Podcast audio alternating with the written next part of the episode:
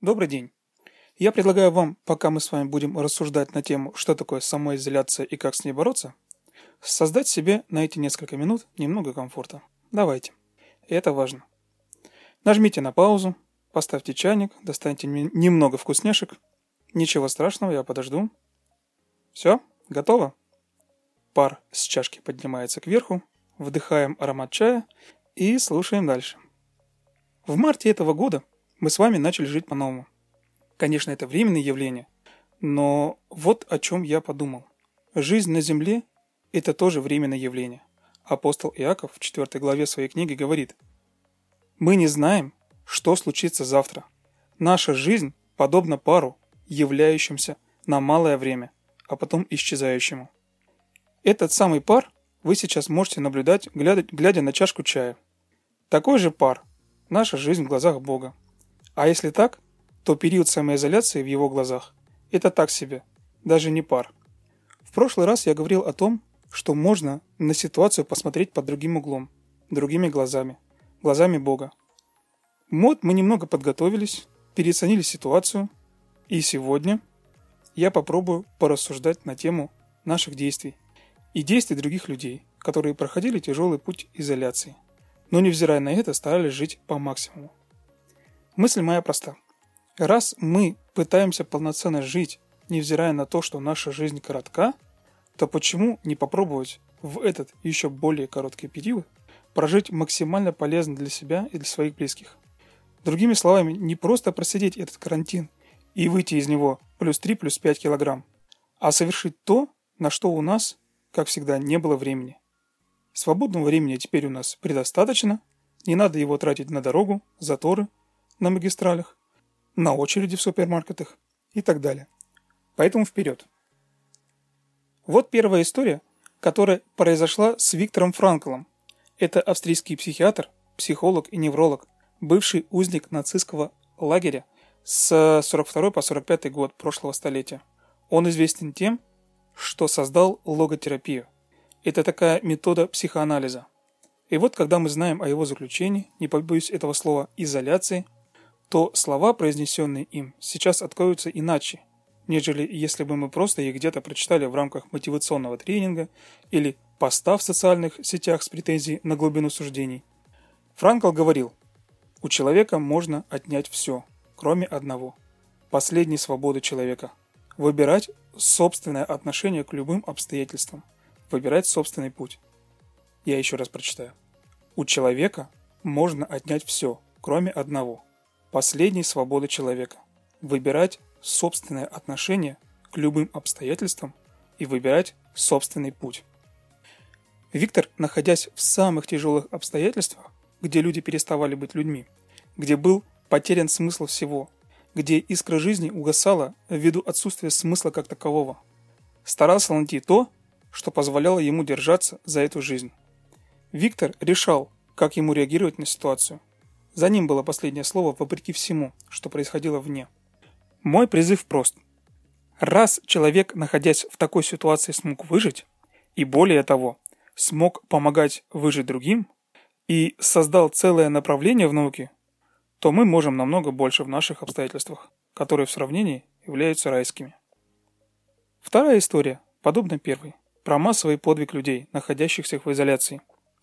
Говорю о блокаде Ленинграда. У людей была только одна цель – выжить. Читая воспоминания людей, прошедших через ужас блокады, видишь, что они жили вопреки. Устраивали пышные в кавычках обеды из того, что было, еловые шишки и хвоя. Из этого был суп, столярный клей и кожа использовались, чтобы сделать студень. Давали концерты, поэтические вечера. Изнемогая от нехватки питания, падали замертво. Находясь в смертельных обстоятельствах, получая 250 грамм хлеба в сутки – а дети и пожилые получали всего 125, люди выбирали жизнь. Опять я жути нагнал, простите. Но на контрасте этих событий видно, что мы в обстоятельствах изобилия, у нас все хорошо. Я все хочу призвать вас к тому, чтобы мы попытались использовать это время на благо своему окружению, своим близким, и на благо себе, и своему дому. Сделать то, что давно откладывали. Я вот, например, проложил интернет-кабель в доме, проложил туда, где он и должен был быть. Не то, чтобы это повод для гордости, но он мог бы и по сей день лежать на полу. Маленькая, но победа. Собираюсь на днях еще разобраться со своими старинными и неприкасаемыми в кавычках вещами, инструментами и всякой всячиной, которая, конечно же, нужна. А вдруг понадобится? Призываю, действуйте, творите, живите. Есть многое, чем вы можете помочь своим близким. Многое, что можете сделать у себя дома. Перекрасьте что-нибудь, нарисуйте картину, помойте окно или за холодильником подметите. Может, соточку найдете, а может и две. Создайте в конце концов то, что никогда не делали. И это будет ценно, ведь сделав это в изоляции, вы будете потом внукам говорить, смотри, мол, эту дверь мы починили в эру COVID-19, до сих пор как новая, и не скрипит. Важная ремарка. Хоть мы и в райских обстоятельствах, но в раю первые люди были изолированы от греха, и все равно нашли вирус. Как говорит наш пастор, самый страшный вирус – это грех. Эти события подробно описаны в Ветхом Завете в книге «Бытие» в третьей главе. Так что бодрствуйте и в этот период. Не расслабляйтесь. Мобилизируйтесь. И не только в духовном плане, но и в житейском, социальном. Будьте на связи с Богом, с церковью, с родными, с друзьями. В новых условиях мы можем позволить себе встречаться два раза в неделю вместе на домашних группах, где общаемся онлайн, и онлайн посещать богослужения. В Библии мы видим много примеров изоляции людей, где это было им только на пользу. Поверьте, пойдет и нам на пользу. Днем, когда мы бодрствуем, помните, что Бог все контролирует.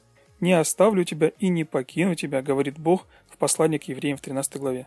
А ночью, перед тем, как заснуть, вспоминайте стих, написанный в 4 псалме Давида, который тоже, находясь в обстоятельствах нестабильных, говорил «Спокойно ложусь я и сплю, ибо ты един даешь мне жить в безопасности». «Спокойно ложусь я и сплю, ибо ты, Господи, един даешь мне жить в безопасности». Сколько длится наш карантин? Так сказать, карантин Франкла длился 945 дней. Блокада Ленинграда длилась 872 дня. Сколько продлится еще наш карантин? Скажу, меньше, чем пар, являющийся на мгновение. А раз так, надо жить быстрее. И вот еще что. Я воспринимаю наше общение как общение друзей. Друзья общаются неофициально, непринужденно, смеются, рассказывают анекдоты. И вот я тоже хочу рассказать один на злобу дня – в период пандемии в продуктовом на кассе в очереди сильно кашляет один человек. Все с недоумением бросают взоры на бедолагу. Тот смущенно говорит, не переживайте, у меня не коронавирус, у меня всего лишь туберкулез. Друзья, всем желаю добра и здоровья.